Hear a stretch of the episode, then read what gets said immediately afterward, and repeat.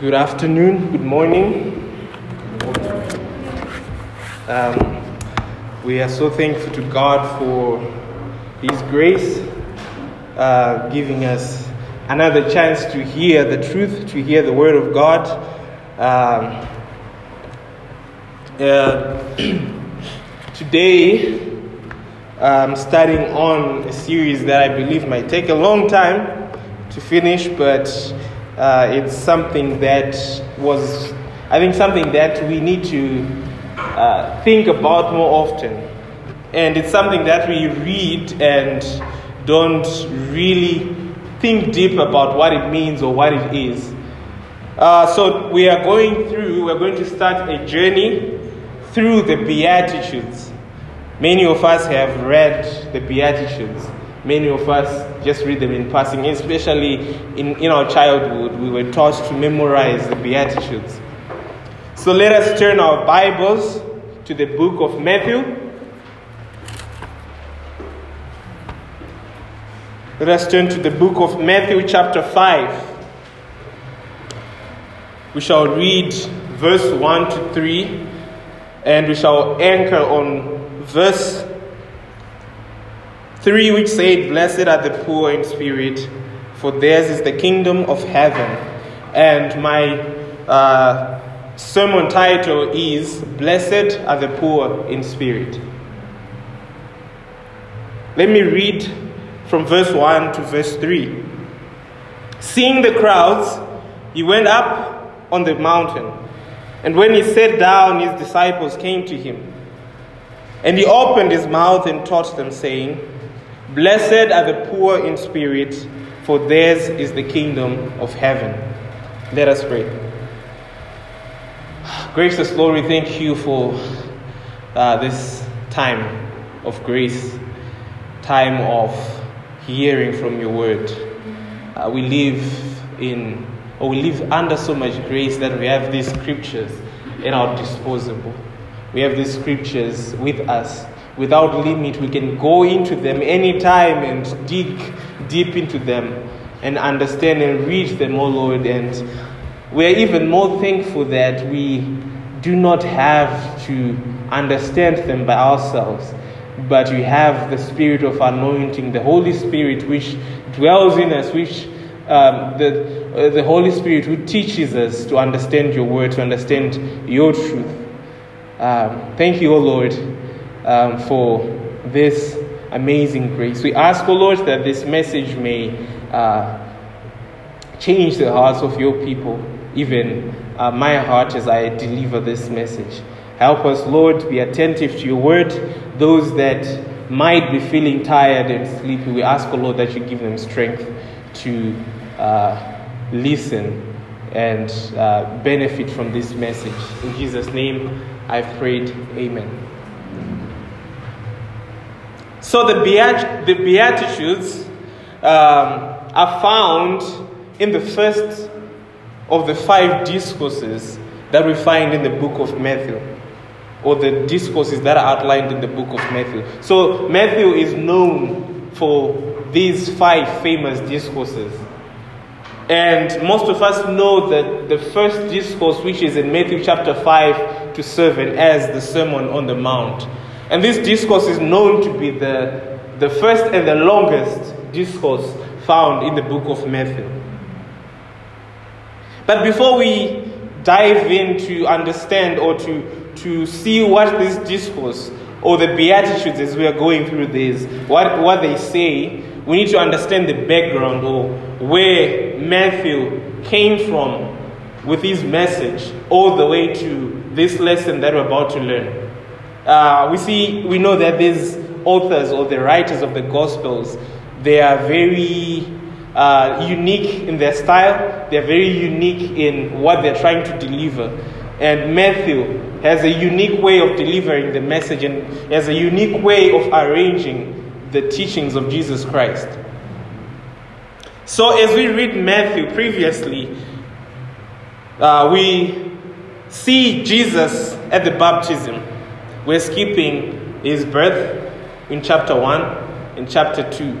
Uh, that's, yeah, that's another different uh, story. and then there is his life. So there's a gap between his birth and then his life where he is taken to the scene of baptism.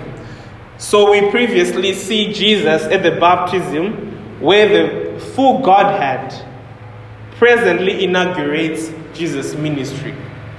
Uh, John was baptizing and he said, After me comes he who, whose uh, uh, shoe I cannot take or remove.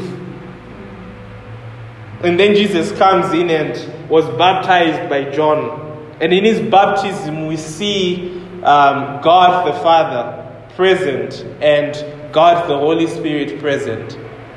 We see that as he was baptized, John testifies that he sees, he saw the Spirit of God descending like a dove upon the Son of God. And following that, people heard a voice from heaven, he heard a voice from heaven which said, This is my Son uh, in whom I'm well pleased. So, this is the, the, the, the setting of the baptism. And here we see the inauguration or the confirmation of Jesus' ministry.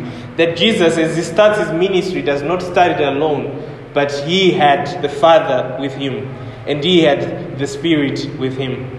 So as he was walking, he was walking uh, in, the, in unity with the full Godhead.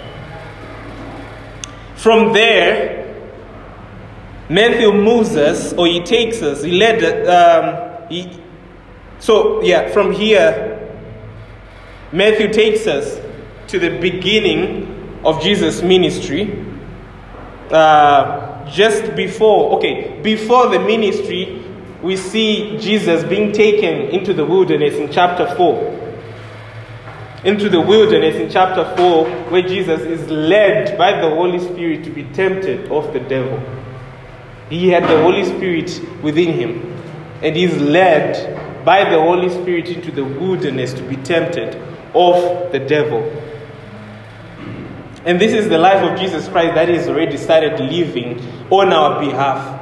Not the beginning of the ministry, mid uh, chapter 4, but in the, uh, in the wilderness, He's already started working. He goes through temptation, He goes through trials. And now, looking at this, we can testify to say Jesus Christ was able to live the life that we were not able to live, which is uh, being tempted and yet without sin, being tempted and not uh, succumbing to temptation. And these temptations are looked at in the future. We read in Hebrews chapter 4, verse 14 which, uh, to 15, which says, Since then we have a great high priest who has passed through the heavens, Jesus, the Son of God, let us hold fast to our confession. For we do not have a high priest who is unable to sympathize with our weaknesses, but one who in every respect has been tempted as we are, yet without sin. This is even referring back to the scene of the wilderness where Jesus Christ is being tempted of the devil. So, the ministry, according to how I see it, I think Jesus' ministry had already begun then from the time of baptism. So, there from the wilderness scene, um, Matthew takes us to the beginning of Jesus' ministry, as in the preaching that he starts or that he begins to do. Matthew chapter 4 17, which says, From that time Jesus began to preach, saying, Repent, for the kingdom of heaven is at hand. And we see now in his preaching, uh, Jesus tells people to repent and introduces the kingdom of heaven. The kingdom of heaven, which people had for long ago been waiting for. And Jesus came and says, Repent, for the kingdom of God or the kingdom of heaven is near or is at hand.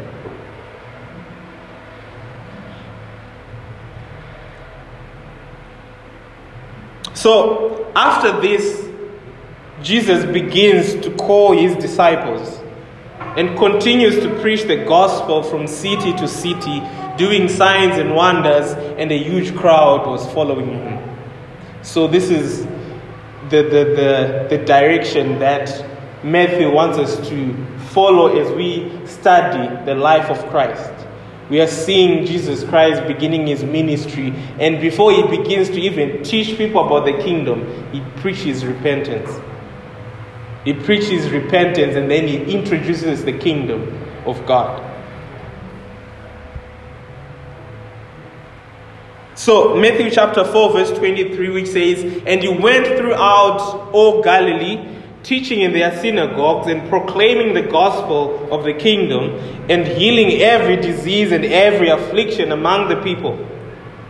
So his fame spread out or spread throughout all Syria, and they brought to him all the sick, those afflicted with various diseases and pains, and those oppressed by demons, those having seizures, the para- and paralytics, um, and he healed them.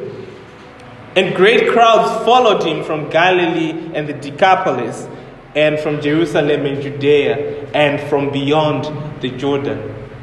So now we see that as he was preaching repentance, people were believing in him, and people began to follow Jesus Christ. There was huge crowds.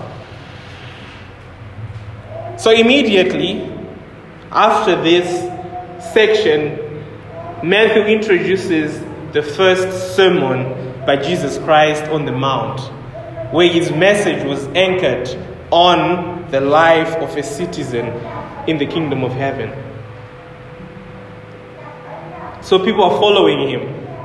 They, I don't know if they wanted the kingdom of heaven, if they were following him because they, they, they, they were intrigued by the idea of the kingdom of heaven. Some in that time, his disciples, they had heard his message, repent, and they repented and they followed Christ. So Jesus is his first, or according to Matthew, even though there um, there are ideas that uh, this Sermon on the Mount was done later, but Matthew takes it to put it as the first sermon. But it makes sense to us as we read that when you when the kingdom of heaven is introduced, now you want to understand what is the kingdom of heaven. If I'm going to be a part of the kingdom of heaven, what is required of me? What kind of a person should I be in the kingdom of heaven? Just like in a, if, if you are part of a certain country, there are different laws and rules in different countries. There are different cultures, different behaviors expected of people or citizens of a certain kingdom. So Jesus begins to teach about the kingdom of heaven. So, Jesus here is teaching the character or what's, what's the character of life in the kingdom. What is the character of life? What, is, what are you required to be like in the kingdom of heaven? He's also, um, he's also showing us or teaching us what level of righteousness is required for entrance into the kingdom. People who should be part of the kingdom, people who belong in the kingdom of heaven, what kind of righteousness is, is required? How righteous should you be to be in the kingdom of heaven? People expected the kingdom to be just, you know, he's the king and, you know, uh, we are his subjects and people continue to live the way they would live. I don't know if that's how they thought. But Jesus came with a different idea that if you want to be part of the kingdom of heaven, this is what's expected of you. Not saying that people would have the strength to do what it takes to be in the kingdom, but Jesus is just opening your eyes to see this is what you want, this is what you need to be. And with that in mind, you realize that I cannot, I, there's nothing that I can do, I don't qualify. And Jesus then will um, give you the righteousness, or He will impute His righteousness to be in the kingdom. So, now we are in Matthew chapter 5. We talked about Jesus as he's being followed by huge crowds. of people. From he was preaching in, from city to city, and people are following after him. And then Matthew begins by saying, Seeing the crowds, that's in verse 1, seeing the crowds, he went up on the mountain. And when he sat down, his disciples came to him. And he opened his mouth and taught them, saying, Blessed are the poor in spirit, for theirs is the kingdom of heaven. So here we are introduced to the first character of uh, kingdom citizens or people in the kingdom of God. And he gives these characters in form of beatitudes, even though further he, he, he even explains more uh, about what kind of people should they be if they want to be part of the kingdom. But here he gives his message in form of beatitudes. So, so these beatitudes, though they are very short, as you read, it's just like a short statement. And they're also very proverbial, like they're, they're in form of proverbs. Uh, they carry so much meaning.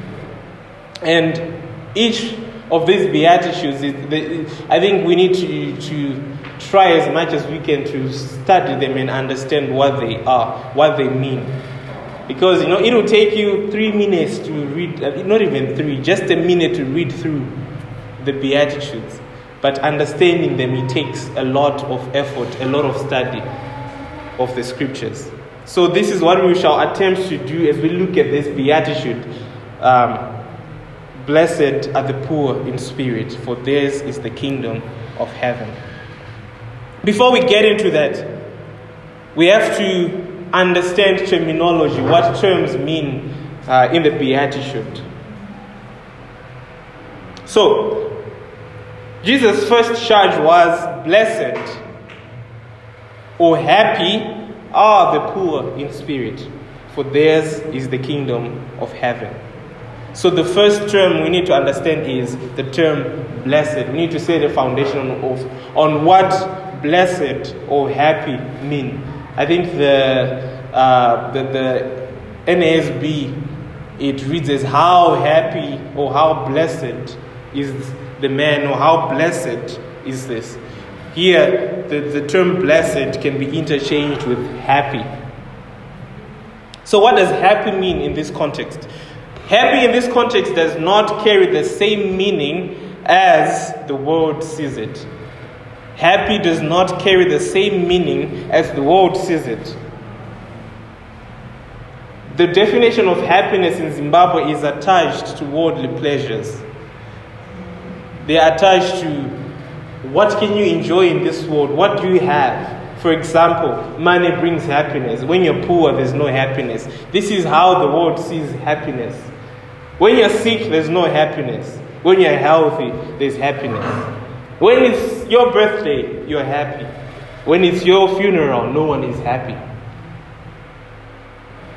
So, this is how the, the happiness of the world is defined. It's attached to worldly pleasures, it's attached to material gains of the world.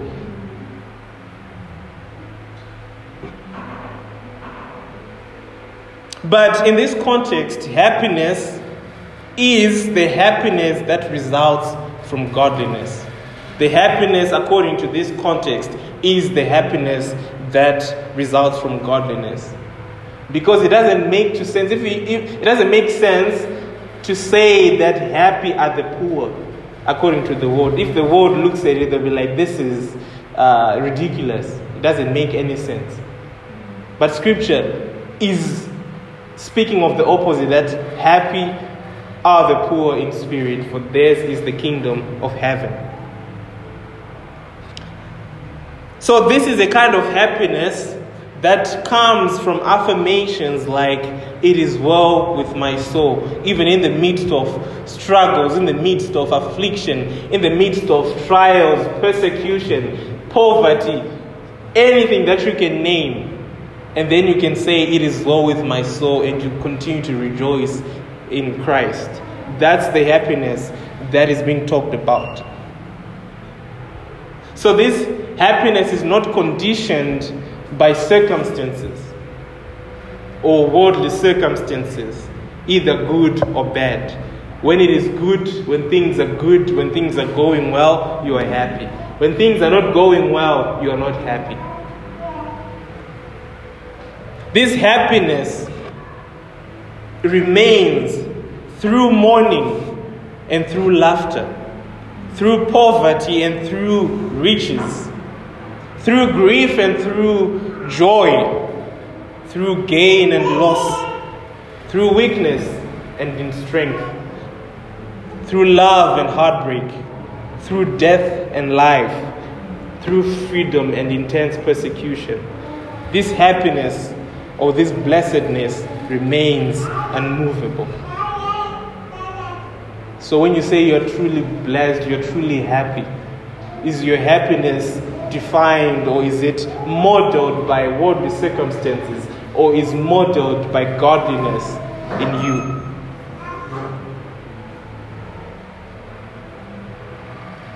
Me, I pray that the Lord may give us or may grant us such blessedness. This, this blessedness or this happiness can never, can never be attained by human efforts. It can only come from God as a free gift for righteousness. It only comes from God as a free gift for righteousness. I hope and I pray that you desire for such happiness. I know we struggle in our lives um, that uh, our levels of happiness always change based on how life is going for you.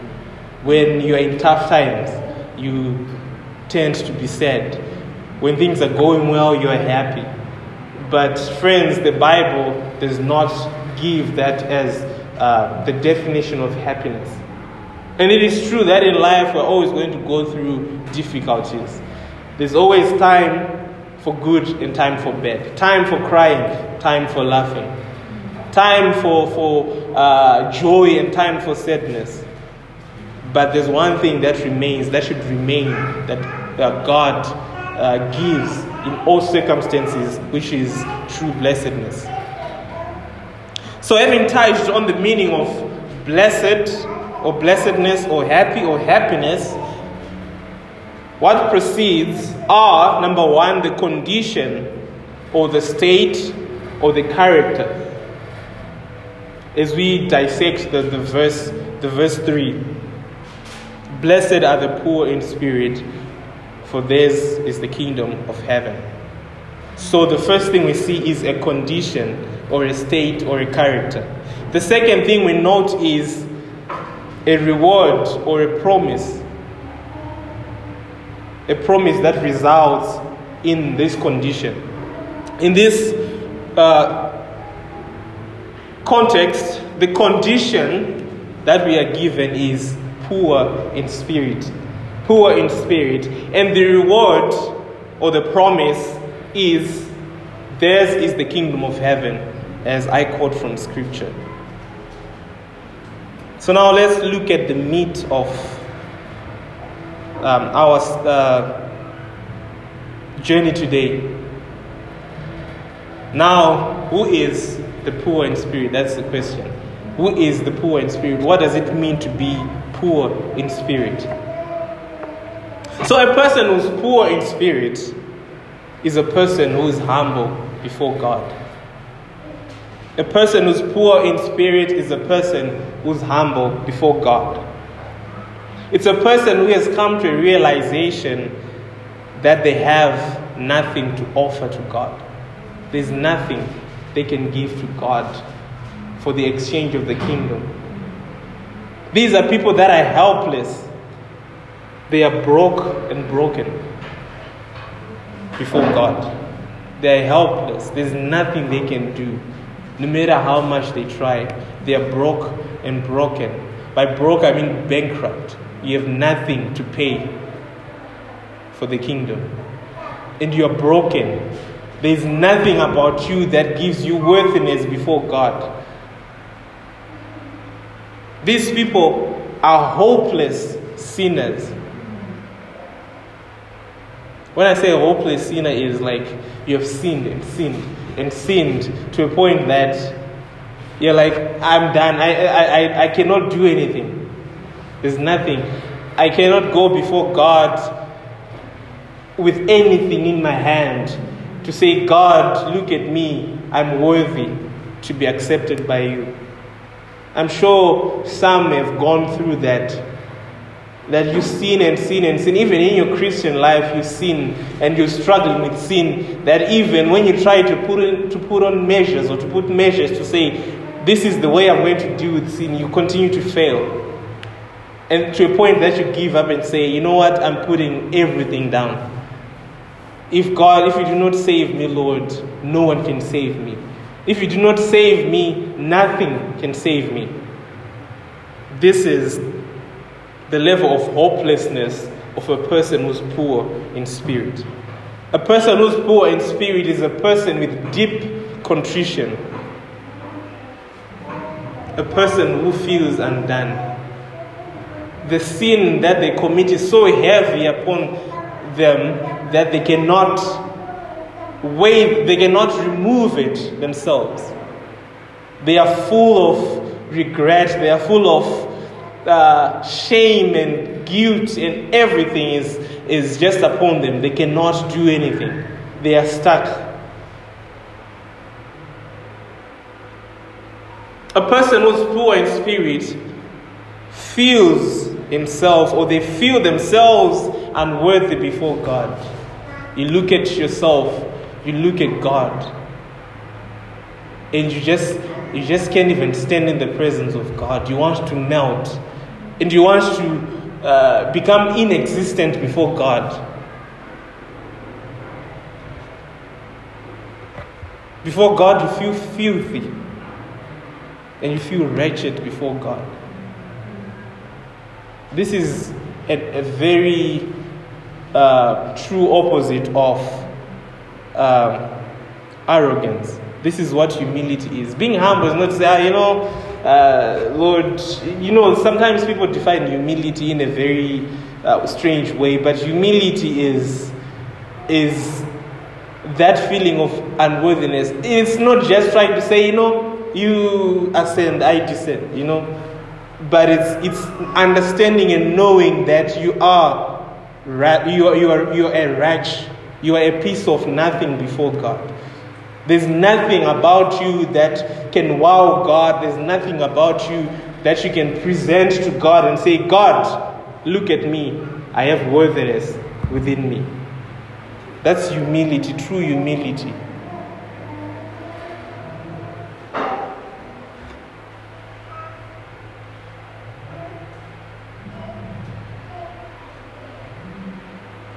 These, according to Scripture, are such people for the kingdom of heaven. These are the people that can enter the kingdom of heaven. Not the arrogant, not those with self righteousness, not those who think that they can do good by themselves, not those who give alms to the poor, not those who uh, take care of their families well. No, but it's those who realize that even in what in their abilities they're still wretched, they're still worthless before God. Examples of how this looks like from the scriptures. This is not just coming from the top of my mind, but we see in scriptures there are a lot of people that had such characteristics. Let us turn to Exodus chapter 1, verse 11. I want you to see what unworthiness before God is.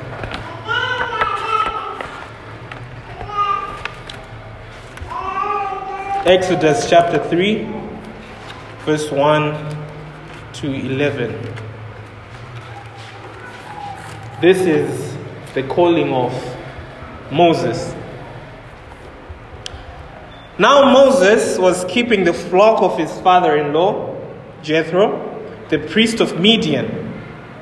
And he led his flock to the west of the wilderness and came to Horeb, the mountain of God. Didn't even know that it was the mountain of God. He didn't. And the angel of the Lord appeared to him in a flame of fire out of the midst of a bush. He looked, and behold, the bush was burning, yet it was not consumed. And Moses said, I will turn aside to see this great sight, why the bush is not burned. When the Lord saw that he turned aside to see, God called him out of the bush, Moses, Moses. And he said, Here I am. Then he said, Do not come near. Take your sandals off your feet, for the place on which you are standing is holy ground. And he said, I am the Lord, I am the God of your father, the God of Abraham, the God of Isaac, and the God of Jacob. And Moses hid his face, for he was afraid to look at God. Moses hid his face, for he was afraid to look at God. Look at that.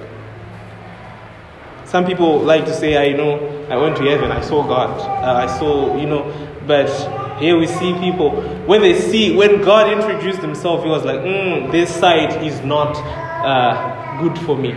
I am unworthy before God. I can't even look at God. Then the Lord said, verse 7 I have surely seen the affliction of my people who are in Egypt, and have heard their cry because of their taskmasters. I know their sufferings, and I have come down to deliver them out of the hand of the Egyptians, and, and to bring them up out of that land to a good and broad land, a land flowing with milk and honey to the place of the Canaanites, the Hittites, the Amorites, the Perizzites, the Hivites, and the Jebusites. And now, behold, uh, the cry of the people of Israel has come to me, and I have also seen the oppression with which the Egyptians oppressed them. Come, and I'll send you to Pharaoh, that you may bring my people, the children of Israel, out of Egypt. Now, listen to this. But Moses said to God, who am I? Who am I that I should go to Pharaoh and bring the children of Israel out of Egypt? This is unworthiness before God. Like, out of all these people, out of the righteous people you can find, people that are more righteous than I am, who am I before you that you'd come to me and give me this task? Imagine if God was to choose you out of people to say, You, I want you to do this. And then you look at yourself like, What am I that you'd, who am I before you that you'd send me to do this? This is the feeling of unworthiness, the spiritual poverty. I mean, the, the, the, the, idea of being poor in spirit that we see from Moses. Another example, Isaiah chapter 6. Isaiah chapter 6, verse 1 to 5.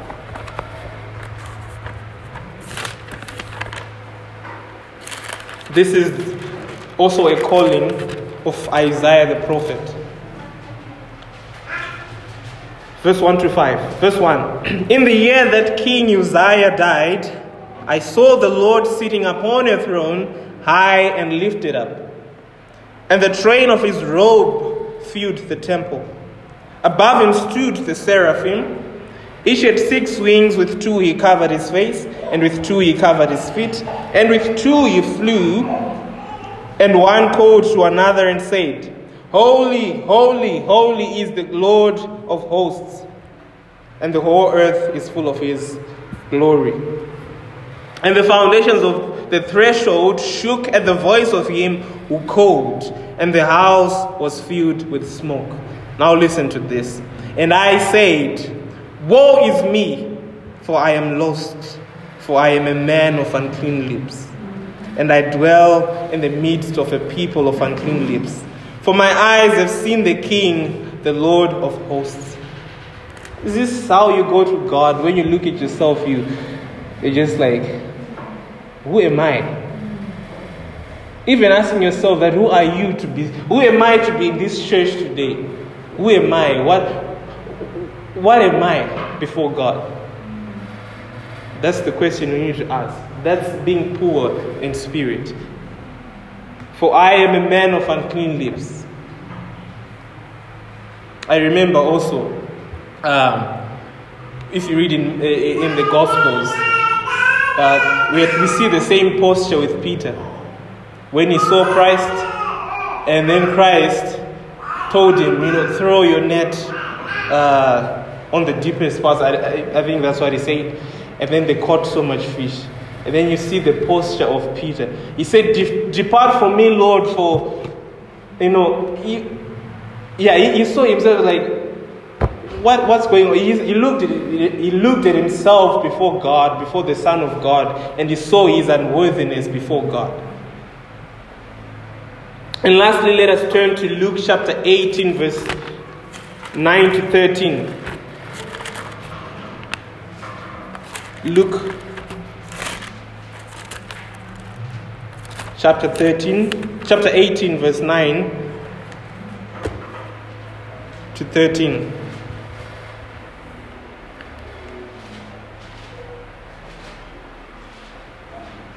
Eighteen verse nine to thirteen. Okay, sorry, wrong chapter. Okay, eighteen verse nine to thirteen. This is the story of the Pharisee and the tax collector. Now, this is a very interesting story, very humbling. He also told this parable to some who trusted in themselves that they were righteous and treated others with contempt. Two men went up into the temple to pray, one a Pharisee and, another, and the other a tax collector. The Pharisee, standing by himself, prayed thus God, I thank you that I am not like other men, extortioners unjust, adulterers, or even like this tax collector. I fast, I fast twice a week. I give tithes of all that I get. This is the self righteous Pharisee before God. But the tax collector, standing far off, would not even lift up his eyes to heaven, but beat his breast saying, God, be merciful to me, a sinner. You see, the picture of being poor in spirit. When you go before God, you acknowledge that I am nothing before God. I am spiritually bankrupt. I am worthless. I am wretched. There's nothing that I do, even if I am rich and I do my best to give to charity, even if I do my best to not hate people. But still, before God, I'm unholy. Before God, I am a man of filth. I am a sinner before God. Nothing that I have can save me before God. Nothing that I do can save me before God. That's being poor in spirit.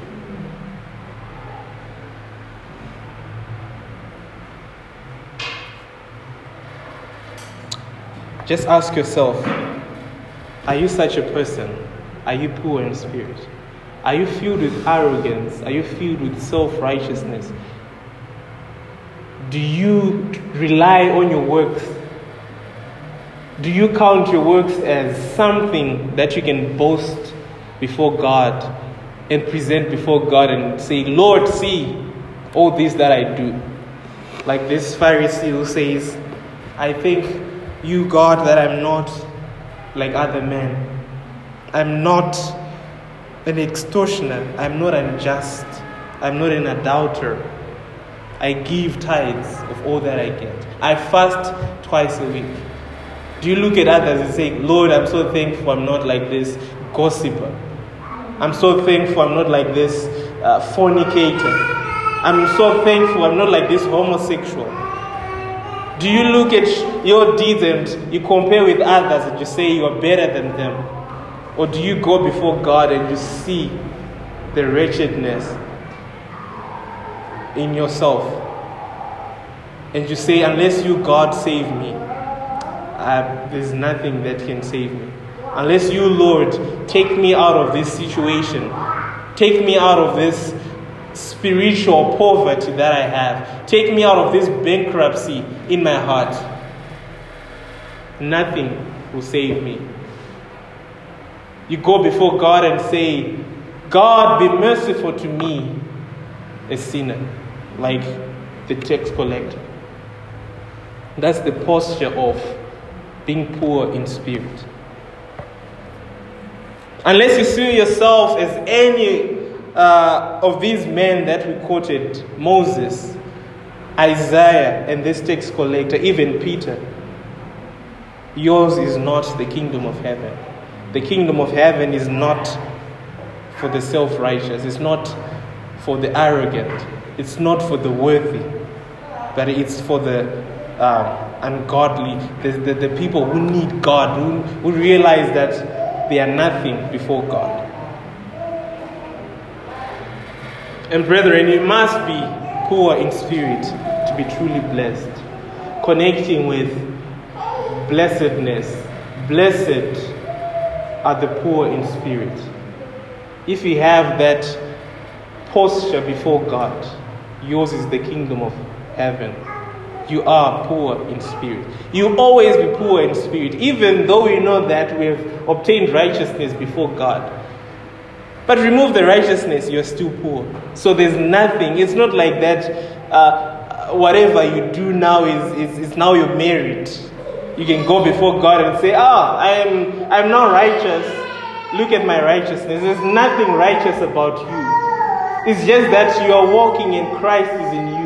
As Paul says, it is no longer I that lives, but Christ who lives in me. That's what uh, righteousness is. But remove Christ you are wretched. You are filthy. You are unworthy before God. Even when you go before God in the end of time, before the judgment throne of God, what are you going to show for salvation or to show as your passport into the kingdom of heaven? Lord, I am a wretched man. If it wasn't for Christ who saved me, if it wasn't for your grace, if it wasn't for your mercy, I wouldn't be standing before you today.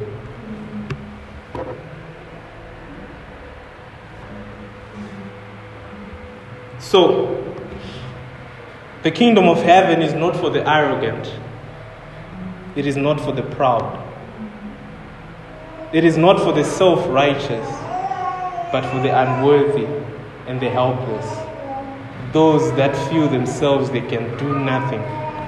They are undone before God. They cannot offer anything before God. And if you want, if you truly want to be happy in the Lord, be broken before God, be crushed before God. Strip yourself of anything in you that says, I have all these achievements, I have all these that I have done. Be like Paul to say, All these things I have done, all these things I had, I, I considered them, I took them as rubbish. Go before God with a contrite heart.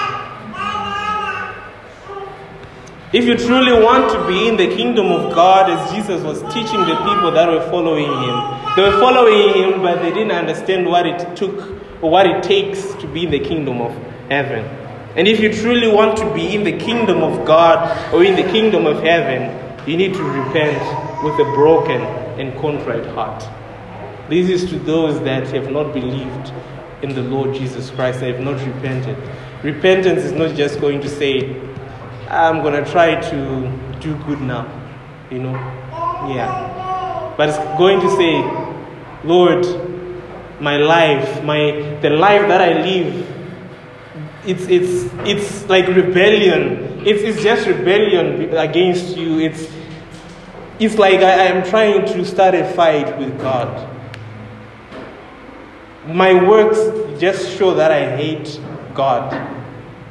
It's not good. And Lord, because of my deeds, because of my sin, before you I am, yeah, I should just, you know, I should just be extinguished. Right? But you go before God and say, Save me, O Lord, I am a sinner.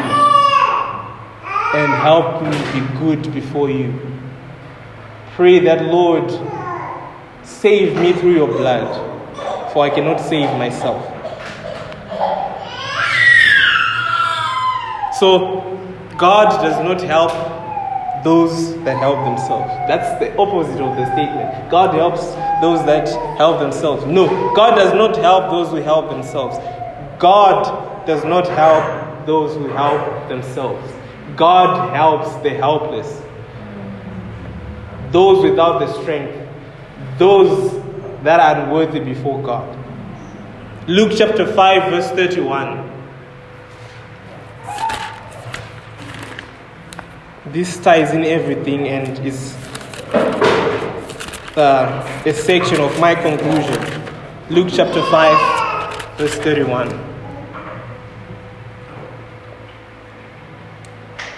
Let's read. Uh, let's read from verse 29 or from verse 27. After this, he went out and saw a tax collector named Levi. Levi is uh, Matthew, by the way, sitting at the tax booth. And he said to him, Follow me. And leaving everything, he rose and followed him. This guy repented. He's like, You know, this is nothing. I will follow after Christ. And Levi made him a great feast in his house, and there was a large company of tax collectors, and others reclining at table with them. And the Pharisees and their scribes grumbled at his disciples, saying, Why do you eat and drink with tax collectors and sinners? And Jesus answered them, Those who are well have no need for a physician, but those who are sick. I have not come to call the righteous, but sinners to repentance. If you go around saying I'm righteous, uh, you know, look at this guy. He's so cruel. Some of us we, we like to compare ourselves like, ah, you know, Hitler, Hitler was evil. Oh, Mugabe was evil. All these people we look at uh, around and we just complain, ah, this man is so evil. Ah, this man is so evil. But how about you? Are you righteous before God? If it wasn't for the grace of God, you would be as evil, even worse than some of the people you, com- you, you, com- uh, you complain about. Even if it wasn't for the grace of God. But Jesus said, Those who are well have no need of a physician, but those who are sick. Those who are rich have no need for Christ, but those who are poor. I have not come to call the righteous, but sinners to repentance. As long as you go before God and try to say, Look at my works, you will not receive salvation. But if you say, Lord, there's nothing in me that I can give for my salvation, that I can give to attain the kingdom, then you will receive salvation. So, this is a message to those that are saved, the Christians, lest you be tempted to think that your works have or they account to something into the in the kingdom of God. It should be a prayer all the time to say, Lord, I, I, I, I am so thankful for salvation because I am just a wretched. I'm just like any other person in the streets the person who are prostituting themselves, any homosexual that I don't even like to think about, this drunkard, I'm just like this guy. But the difference between me and him is that I have Christ. That our posture should always remain um, being poor in spirit. And those that do not or have not known Christ, we cannot say anything more than go before God in contrition, in brokenness. As long as you continue to go before God uh, thinking that you want to buy the kingdom of God, you want to buy salvation, that you can offer something for salvation, then yours is not the kingdom. But the kingdom is for the poor in spirit. Let us pray.